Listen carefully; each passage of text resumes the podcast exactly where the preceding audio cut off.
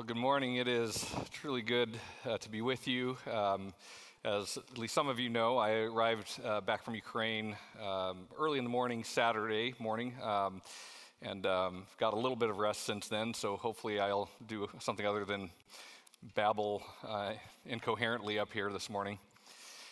But uh, as you're turning in your Bibles to James chapter 2, uh, I want to just take the opportunity just to thank you, uh, thank the congregation, and thank the elders for allowing me uh, to miss uh, last Sunday and uh, to be traveling uh, several times uh, since the beginning of the war in Ukraine on February 24th, and also for your understanding of why I, I couldn't share uh, my travel plans publicly in advance. I just appreciate your understanding of that. I want you to know that you're my first priority. Um, same thing I've been telling my kids over the last month.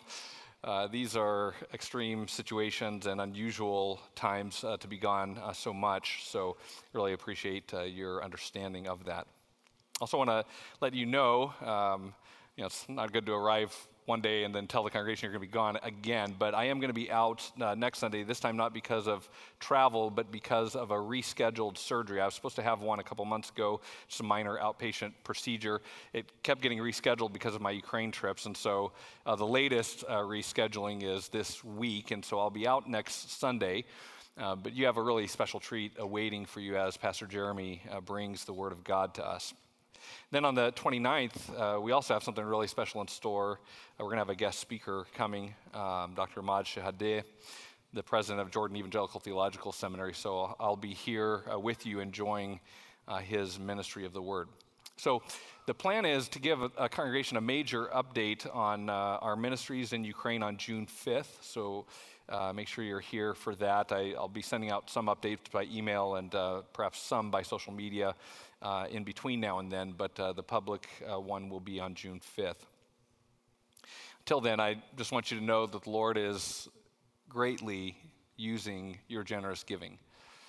It's making a major impact in over 20 locations in strategic places across Ukraine.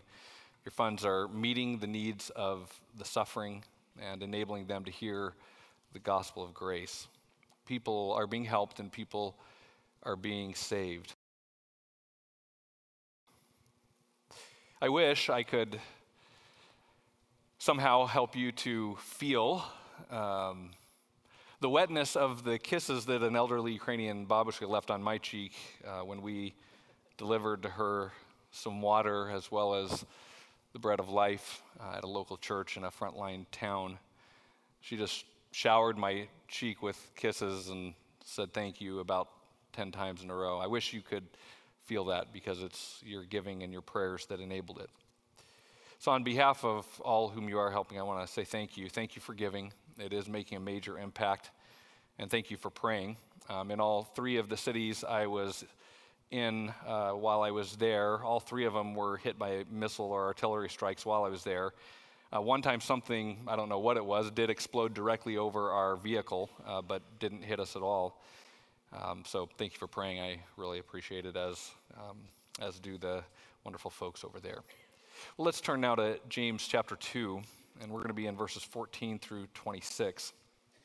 And as you're turning there, I want to try to a theme uh, by showing you these two light bulbs. And, um, you know, you don't know, and frankly, I don't know now because, um, you know, I can't remember which one is which. Um, but let's say that one of these is brand new and the other is dead. How would you tell? How they look the same. You know, I kind of bang them on the pulpit, hopefully not break them. They sound the same. So on the outside, they look identical. So how do you know which one is new and which one is dead? Well, I'm probably going to do what you're going to do, which is I'm going to go home and plug them in and see which one gives light. That's how I'll know which one is alive and which one is dead, which one I should chuck in the trash and which one will shine light over my dining room. I'm going to plug them both in and I'm going to see which one works. That's what today's passage is about. In James chapter 2 verses 14 through 26, the Lord is going to teach us how to tell real faith from fake faith.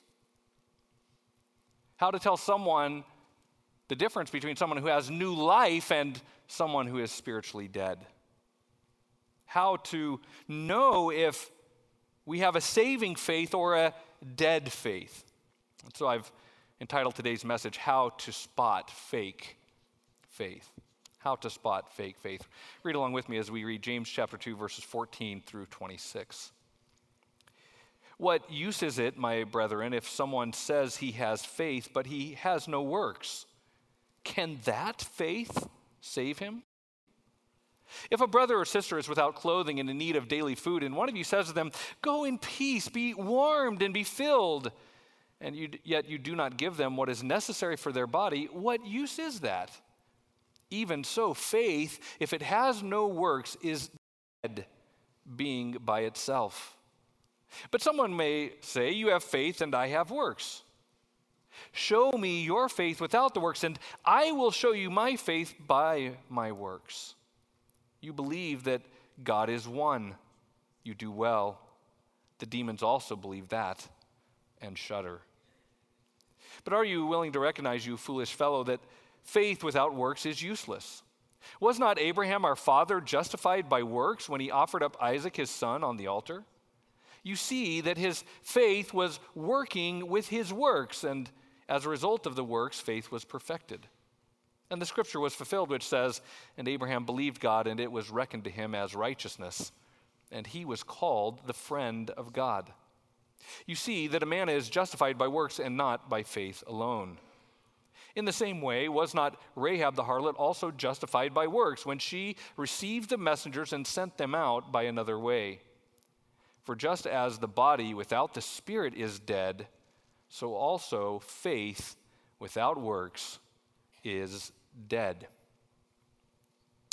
As we study this extremely important passage of Scripture, we're going to see that the way to tell a living, saving faith from a fake, dead faith is the same way you tell a dead light bulb from a new one. You look to see if it produces light. Does it work? And that is, of course, exactly what Jesus taught in the Sermon on the Mount in Matthew chapter 7. As I've mentioned before, James constantly alludes to the Sermon on the Mount, and this is no exception. In the Sermon on the Mount in Matthew chapter 7, verse 13, Jesus says, Enter through the narrow gate, for the gate is wide and the way is broad that leads to destruction, and there are many who enter through it. For the gate is small and the way is narrow that leads to life, and there are few who find it. Beware of the false prophets who come to you in sheep's clothing, but inwardly are ravenous wolves. You will know them by their fruits. Grapes are not gathered from thorn bushes, nor figs from thistles, are they? So every good tree produces good fruit, but the bad tree produces bad fruit. A good tree cannot produce bad fruit, nor can a bad tree produce good fruit. And every tree that does not produce good fruit is cut down and thrown into the fire. So then you will know them by their fruits. Not everyone who says to me, Lord, Lord, will enter the kingdom of heaven, but he who does the will of my Father who is in heaven will enter. Many will say to me on that day, Lord, Lord, did we not prophesy in your name, and in your name cast out demons, and in your name perform many miracles? And then I will declare to them, I never knew you. Depart from me, you who practice lawlessness. Therefore, everyone who hears these words of mine and acts on them may be compared to a wise man who built his house on the rock. The rain fell, the floods came, and the winds blew and slammed against that house. And yet it did not fall, for it had been founded on the rock. But everyone who hears these words of mine and does not act on them will be like a foolish man who built his house in the sand. The rain fell, the floods came, and the winds blew and slammed against that house, and it fell, and great was its fall. So, how can you tell? It's, the one who hears the Lord's words and acts upon them. That's the person whose house is on the rock. The one who hears the words of the Lord but doesn't act upon them their house is built on sand. So, how can you tell a good tree from a bad one? Jesus says. He says, You'll know them by their fruits. Not everyone who says, Lord, Lord, will enter the kingdom of heaven. It's only those who do the will of the Father who enter. And the difference between the house built on the rock and the one built on sand is whether or not they act upon these words of mine, Jesus says.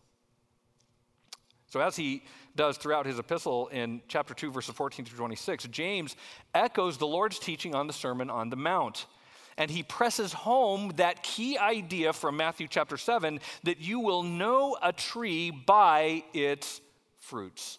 You can't see the roots, so you know it by its fruits. In other words, you can know if a profession of faith, whether yours or someone else's, you can know whether a profession of faith is real or fake by whether or not it produces works. In other words, you can know if a person is truly born again by whether or not they obey the Lord. Is Jesus Christ their Lord? If so, it will be shown in their obedience to their Lord. A person's claim to have faith is either verified as true or exposed as false by how they live. A true sheep will follow the good shepherd. Yes, a, a, sheep may stumble and fall, a sheep may wander away, a sheep can backslide or, or divert from the right path at times, but a true sheep, looked as the whole, will be one who follows the Good Shepherd. A fake, an impostor, a wolf in sheep's clothing may bleat and baa with loud claims of faith, but their feet don't and won't follow the shepherd. And that's how you can know they're not part of the flock. John chapter 10, verse 27, Jesus says, My sheep hear my voice, and I know them, and they follow me. So, how do you know if someone is a sheep of the Good Shepherd? Do they follow him? A Christian is a follower of Jesus Christ. And that is the point that James is going to press home in chapter 2, verses 14 through 26. He's going to teach us how to spot fake faith. Now, in order to aid our study of this passage, I've divided it into 10 sections the case, the context, the claim, the concern, the comparison, the charge, the controversy, the crime, the corroboration, and the conclusion.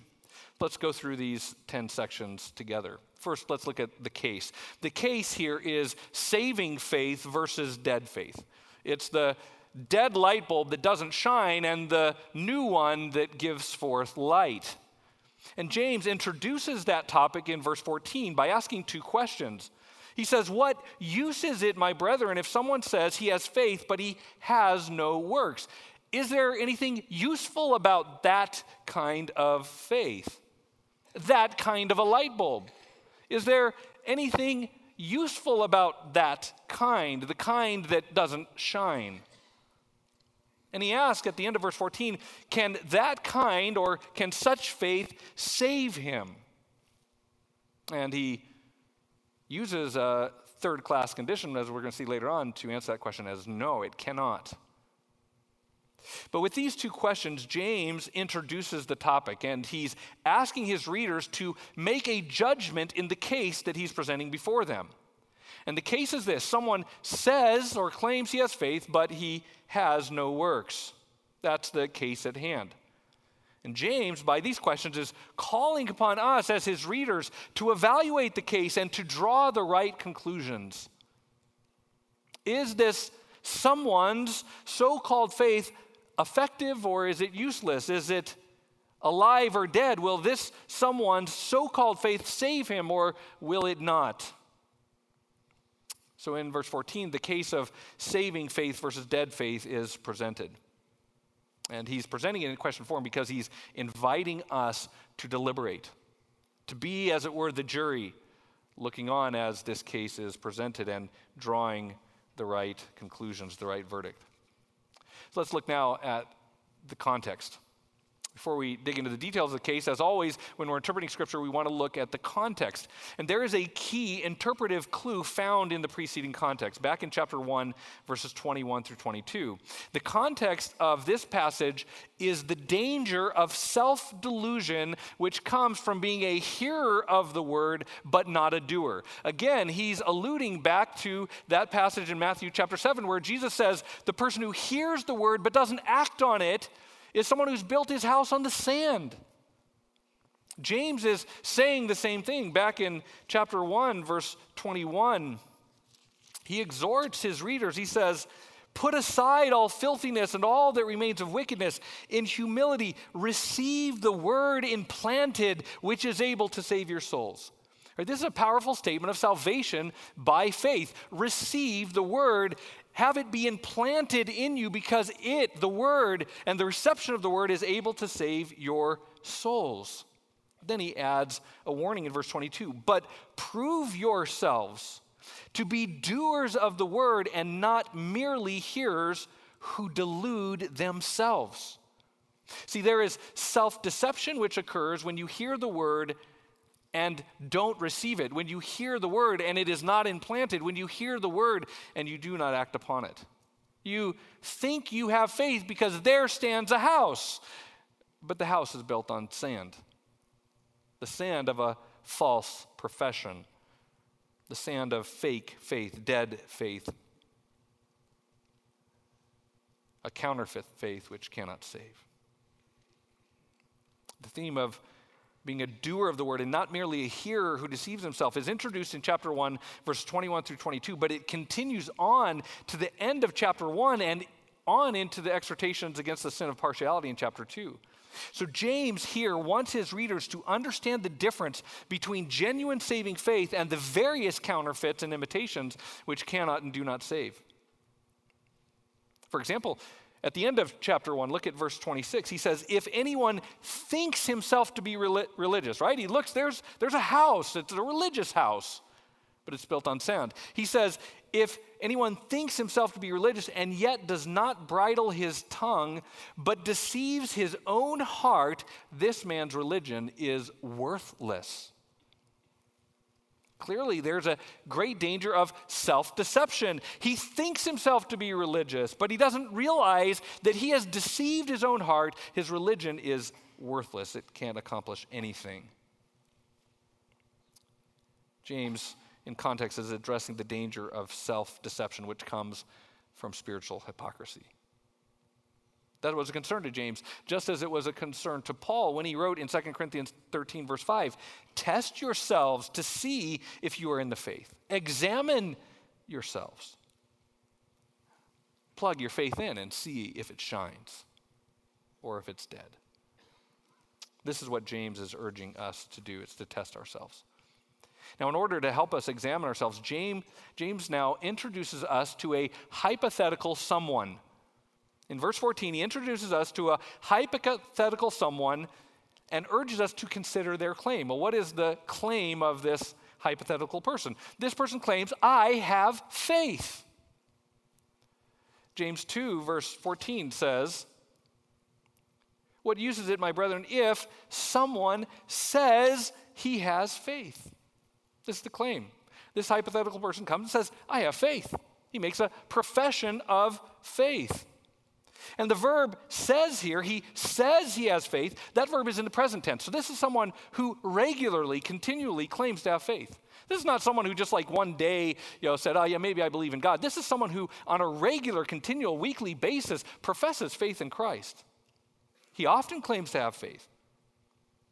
He regularly and clearly talks about his faith. His profession of faith is clear and continual. He claims to be born again, he claims to be a new creation in Christ. Returning to our opening illustration, he's labeled himself a new light bulb. That's what's on his package. He's advertising everywhere I'm a new light bulb. Now, there's nothing wrong with that claim. It's normal and typical to profess faith. In fact, we are, are to do that. We are to name the name of the Lord. We are to profess faith. We're to acknowledge Christ before men publicly. But after this claim comes a concern. And James raises this concern in the next verse. This person claims to have faith, but James says, but he has no works. He has no works. This is also in the continuous tense. He's continually saying he has faith, but he is also continually lacking works. The days and the weeks and the months and the years roll on and on and on, and he keeps saying he has faith and that he's saved, but his life continually shows nothing. No evidence, no fruit, no works. He has, present tense, in an ongoing way, he is having no works. This is the concern. He's all talk and no walk. As Alexander Maclaren put it so poignantly, the people who least live their creeds are quite often the people who shout the loudest about them. The paralysis which affects their arms does not, in these cases, seem to interfere with the tongue. They're all talk and no walk. Now, it's important to notice that James does not say that this guy was living a terrible life of sin. He doesn't say, he says he has faith, but he lives in terrible sins. That's not what he says. He says he claims to have faith, but he is devoid. He has no works. It's not what he does which is the issue, it's what he fails to do. It's what he doesn't do which is the concern. James is concerned because this guy has no works. He doesn't serve. He doesn't show love and compassion in practical ways to others. He doesn't try to lead others to Christ. He says he has faith, but he has no works. And James asks, can that kind of faith save him? And the Greek grammar of that question is what's called a third class condition, which implies that the answer is no. No, it cannot. And that's what James is going to show us. There is a deep concern here because there are no works. Now, to help us understand why the answer to the question in verse 14 is no, James now takes us to a poignant and revealing comparison. He moves from the concern to a comparison. And he compares fake faith with fake compassion. Faith fake is like fake compassion. It is empty and it is useless. Look at verses 15 through 16. If a brother or sister is without clothing and in need of daily food, and one of you says to them, Go in peace, be warmed and be filled, and yet you do not give them what is necessary for their body, what use is that? I just came from some places where I stood with people in the ruins of their homes. Nothing to shelter them from the rain, nothing to wear, watch them digging the tattered remains of their clothing out of the rubble of their homes. What good would it do if I said, Hey, I, I really wish there will be peace in your village? I really want you to be warm and well fed. And then we just turned around and left. What use is that? And I want you to notice that phrase, what use is it, is repeated. It's repeated in verse 14 at the beginning and then at the end of verse 16. He says, What use is it, my brethren, at the beginning of verse 14? And then at the end of verse 16, he says, What use is that? So he's bracketing this comparison with the phrase, What use is that? That's what scholars call an inclusio, bookends, which wrap something up and point us to the important content in the middle. What use is it if you have fake compassion, actionless compassion? And this comparison is powerful because he's saying that an empty profession of faith will do, mo- will do no more for the soul of the hypocrite than the empty wishes of the hypocrite does for the body of the poor person. That's what he's saying. An empty profession of faith will do no more for the hypocrite than an empty wish of warmth does for the poor. This is a powerful comparison, and it drives home a sobering point. Tragically, what the hypocrite does to the poor physically, he does to himself spiritually. With empty words of fake compassion, he sends the poor man off to freeze and to starve to death. And with empty words of fake faith, he sends himself off to burn and perish forever in eternal death. This is a powerful comparison. He's saying, look, to the hypocrite, he's saying, look, the same way that you send off the poor man without doing anything for his body, and he goes out and dies, the same thing is what you're doing to yourself with an empty profession of faith. You are sending yourself off to die without doing anything really for your soul. It's as empty for your soul as it was for that guy's body. He's going to return at the end of the chapter in verse 26 to a comparison between the body and the soul. This is a powerful and sobering comparison. And so now comes, after the comparison, comes the charge. Here is the charge made in the case. This person who claims to have faith but has no works has a dead faith, a faith which cannot save. Verse 17. Even so, faith, if it has no works, is dead, being by itself. That's how you know it's dead. It's by itself. You screw the light bulb in, there's no light, it's just by itself. It's dead. Again, James is echoing the teaching of Jesus in his parable of the soils in Matthew chapter 13.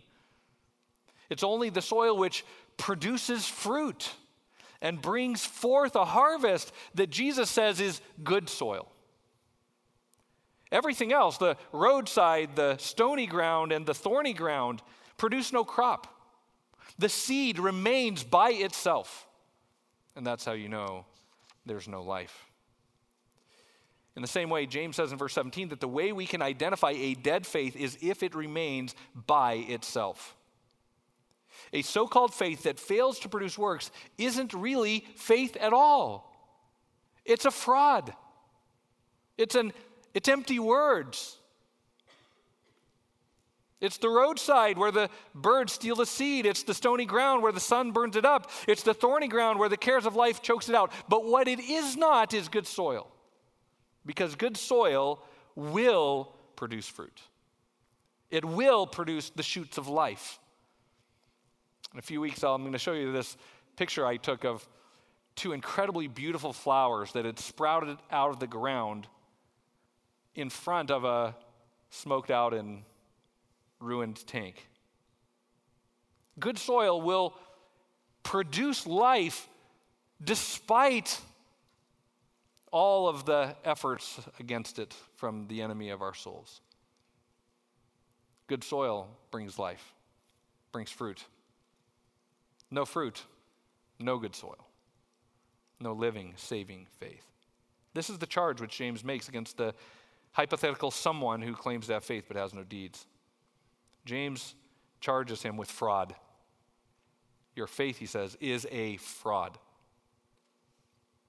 It remains by itself, and it therefore proves that it is dead. Next, James anticipates objections. Objections which come from those who have been influenced by two opposite but common errors. So, next, I want to look at the controversy salvation by works and easy believism. Two opposite but common errors. Verse 18. But someone may say, You have faith and I have works. Well, show me your faith without the works, and I will show you my faith by my works. Try to show me your faith without works. I'll show you my faith by my works, James says. But notice this now hypothetical someone. This is the second hypothetical someone that James introduces us to. This is a hypothetical reader who James anticipates raising a theological objection to the statement he just made in verse 17 that faith by itself is dead. And in verse 18, the objector, the objector seems to think that there is a strong dichotomy between faith and works, that they're somehow incompatible with each other. He says to James, Look, you have faith, but I have works.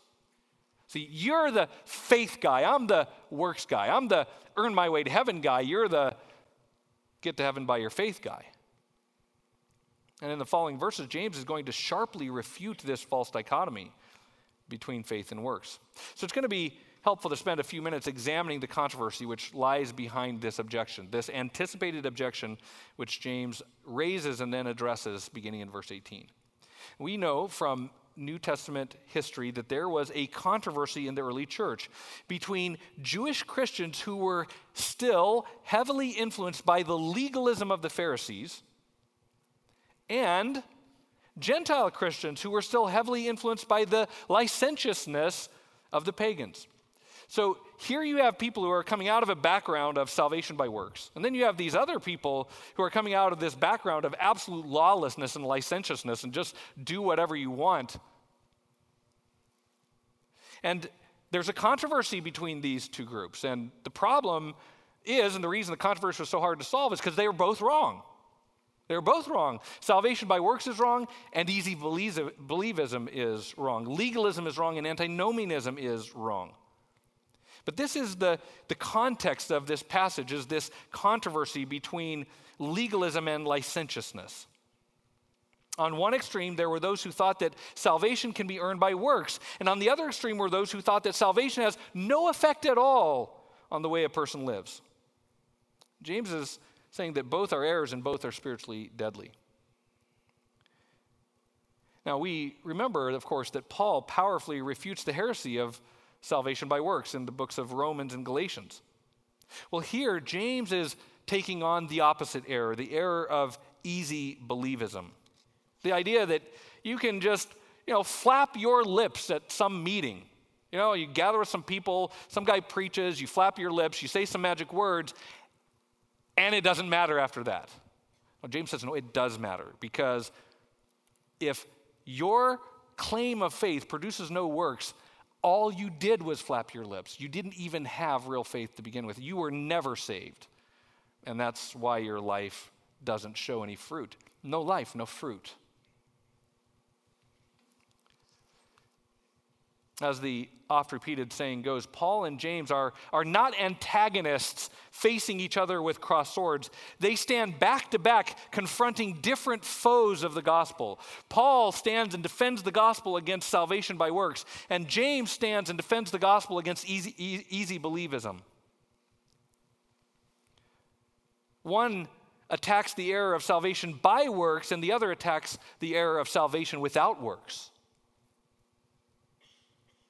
One error says that works are the means of salvation, while the other error denies that works are even the result of salvation. What is the gospel truth? The gospel truth is that salvation is by faith unto works. By faith unto works. Let's see this very clearly in Ephesians chapter 2, that famous passage in Ephesians chapter 2, verses 8 through 10. And I want to urge you not to quote verses 8 and 9 and leave off verse 10 because they're actually one part of one statement. Verse 10 actually has a conjunction which links it with the verse before. So let's read Ephesians chapter 2, verses 8 through 10. For by grace you have been saved through faith, right? So faith is the means.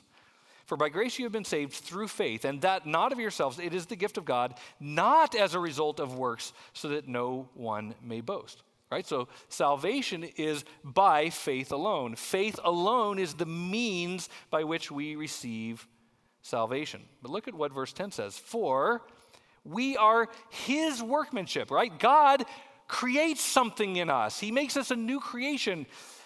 We are his workmanship. We are created in the new birth. We are created in Christ Jesus. Now, listen to this for good works or unto good works which God prepared beforehand so that we would walk in them. You're saved by faith unto works. There's a goal of this new life. God planted the seed in the soil and gave it life so that it would spring up and it would produce fruit for his glory and the good of others. A person is born again by grace through faith alone but once he has been made alive in Christ and indwelled by the Holy Spirit, his new life begins to produce good fruit. When you're born again, the Holy Spirit indwells you.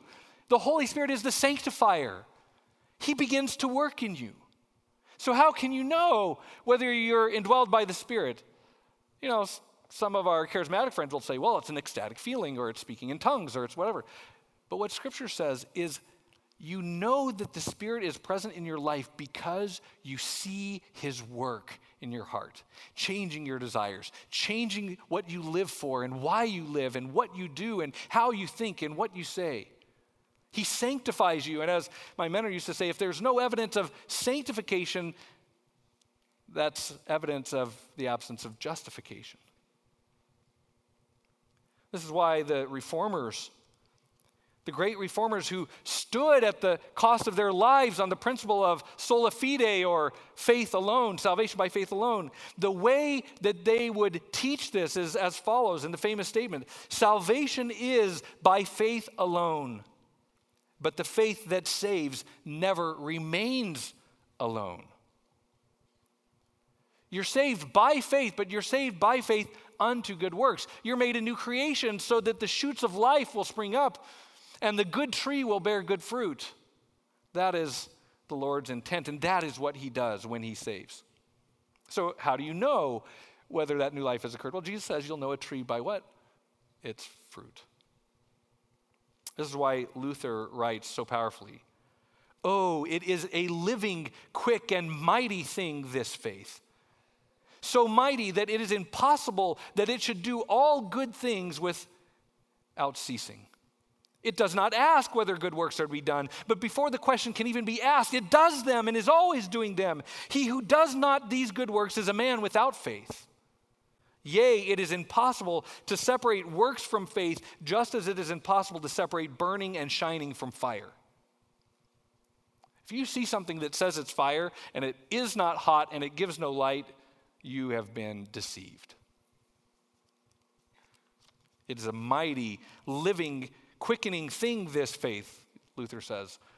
It gives life, and that life produces warmth and light. So while works are not the root of salvation, they are its fruit. Works are not the means of salvation, but they are its intended and its guaranteed result. Intended by the Lord and guaranteed by the work of the Holy Spirit.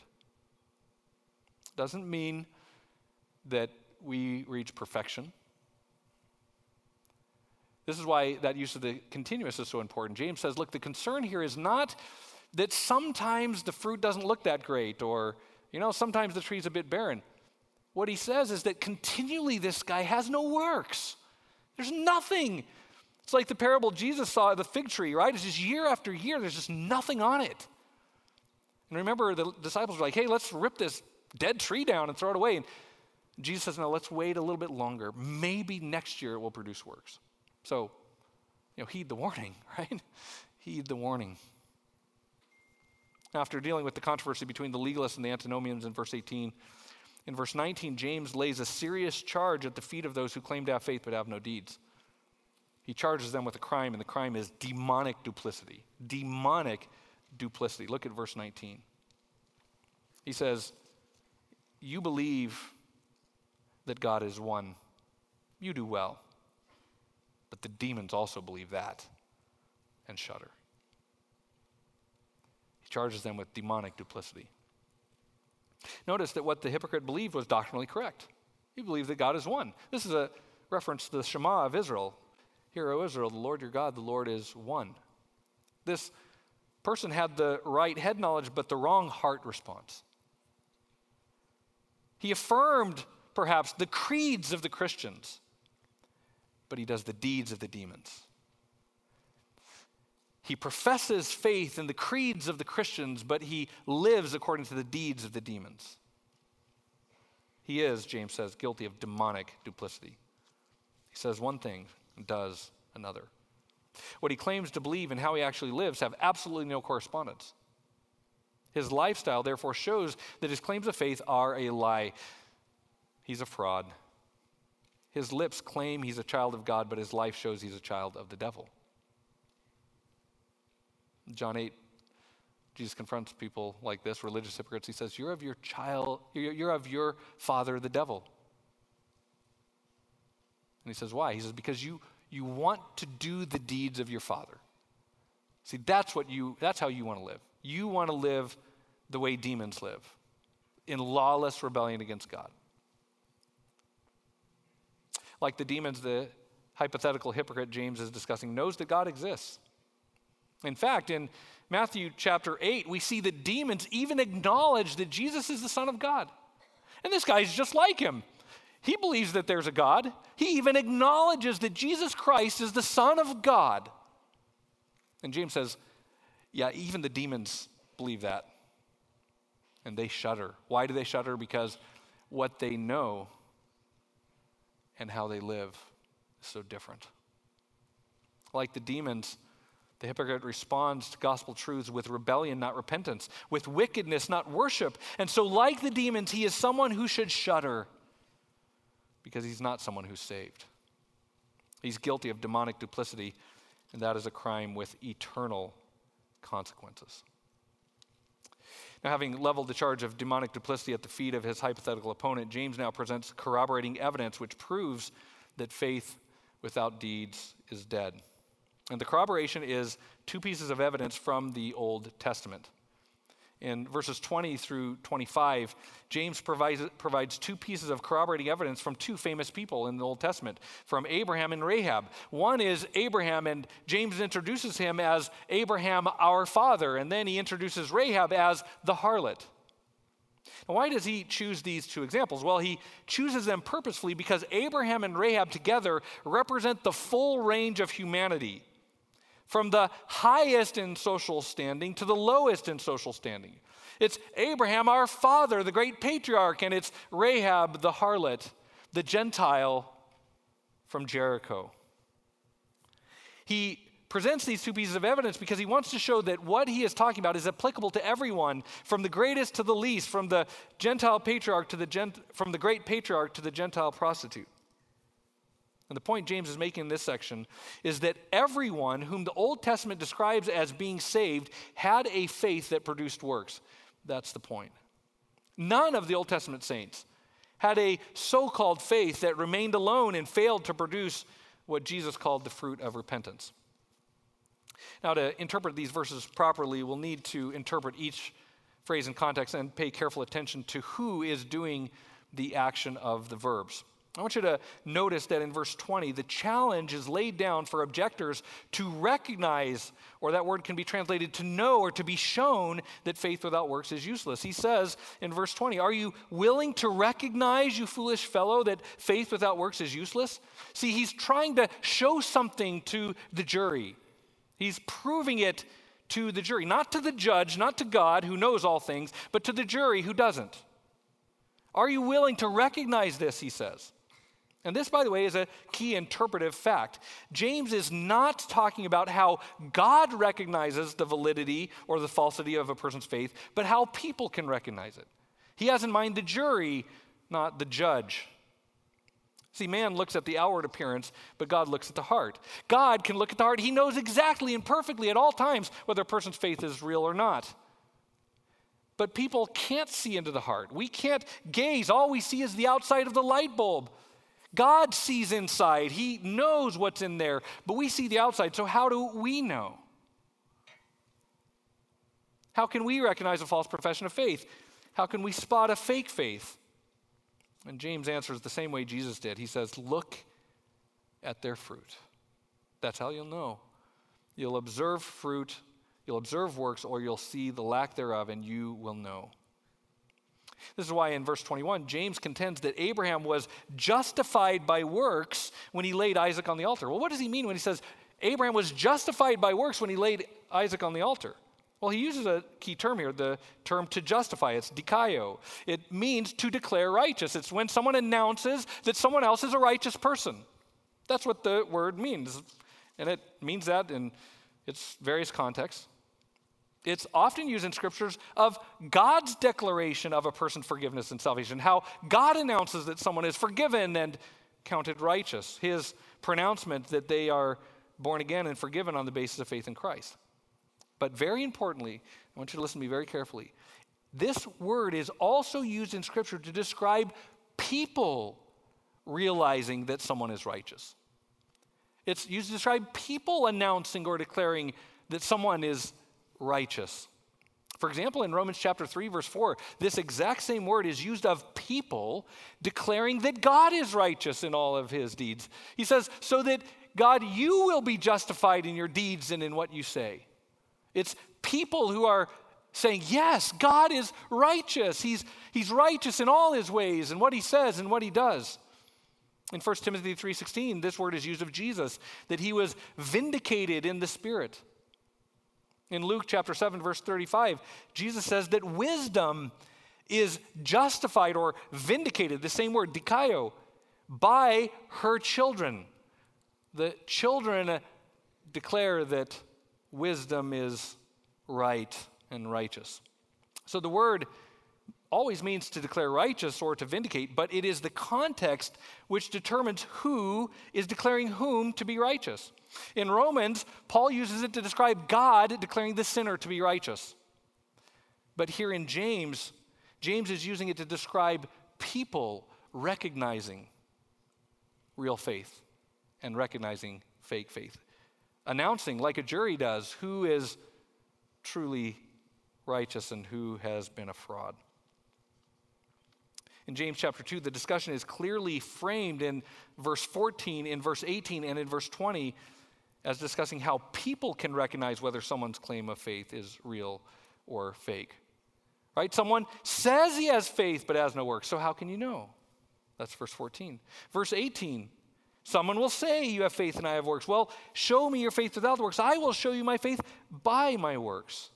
Verse 20 Are you willing to recognize that faith without works is useless? And then look at verse 22. He's, after he says, Was not Abraham our father justified by works when he offered up Isaac his son on the altar? He says, You see, you see that faith was working with his works, and as a result of the works, faith was perfected.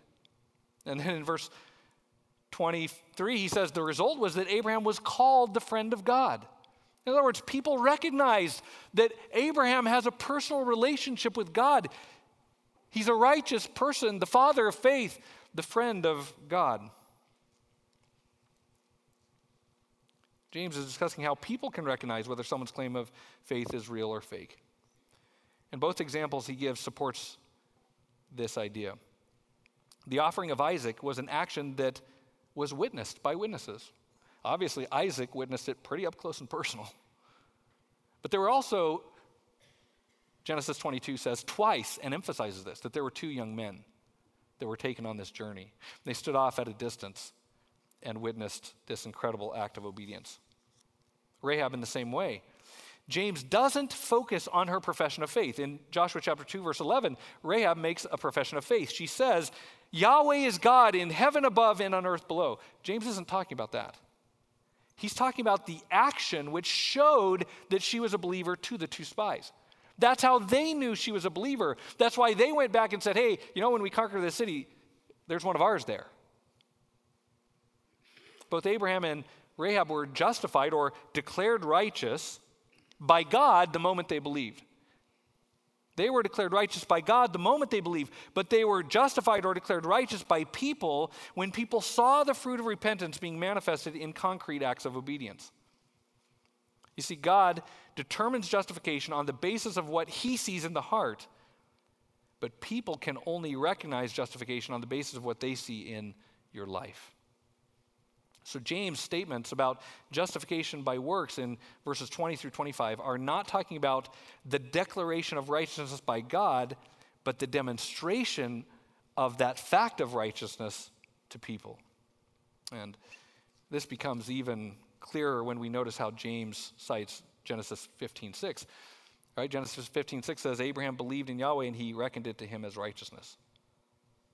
As Paul points out in Romans, this verse clearly shows that God's declaration of justification occurs on the basis of faith alone. How do we know that? Well, this declaration that Abraham was righteous, which is the one made by God, occurs years before he was circumcised, Paul says, and even more years before he offered Isaac on the altar. He was already declared righteous by God back in Genesis 15. So when we get to Genesis 22 and he offers Isaac on the altar, what is the justification which, which is occurring there? Well, it's the demonstration of his salvation to people. It's the proof, the evidence, the fruit that people could see and observe and therefore conclude aha, Abraham truly is a believer. He is a friend of God and he is the father of faith. James says in verse 22 that Abraham's faith was perfected as a result of his works. And the word used there is teleon, which means to reach the intended goal. And in verse 23, he points out that as a result of his obedience, Abraham was called God's friend.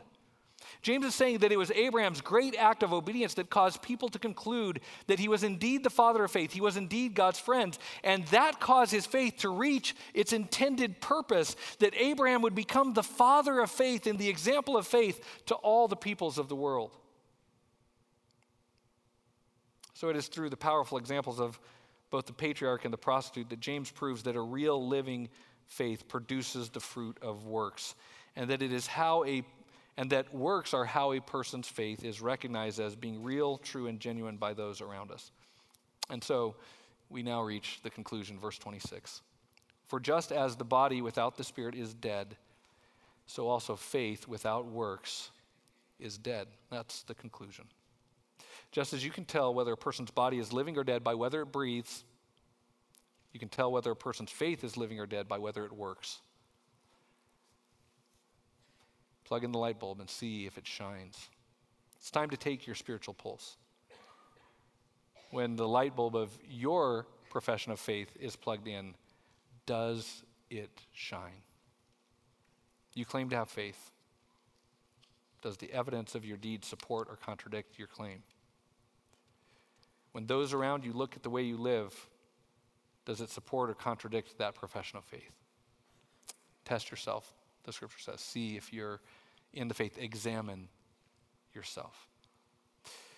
If you plug your faith into the socket and it produces no light, what do you do? Well, you need to recognize you're dead. You're a dead bulb. You need to repent truly for the first time and believe the gospel. And then, joyously and gloriously produce fruit in keeping with repentance. Lord, I pray if there are dead bulbs among us, Lord, that as they plug it into the socket, this great test that James has given us, and if they see that they continually have no works, Lord, that they would humble themselves, acknowledge their spiritual deadness, and for the first time, truly repent, truly believe, and receive that gracious and glorious gift of eternal life by grace through faith alone. we pray this in Jesus' name. Amen.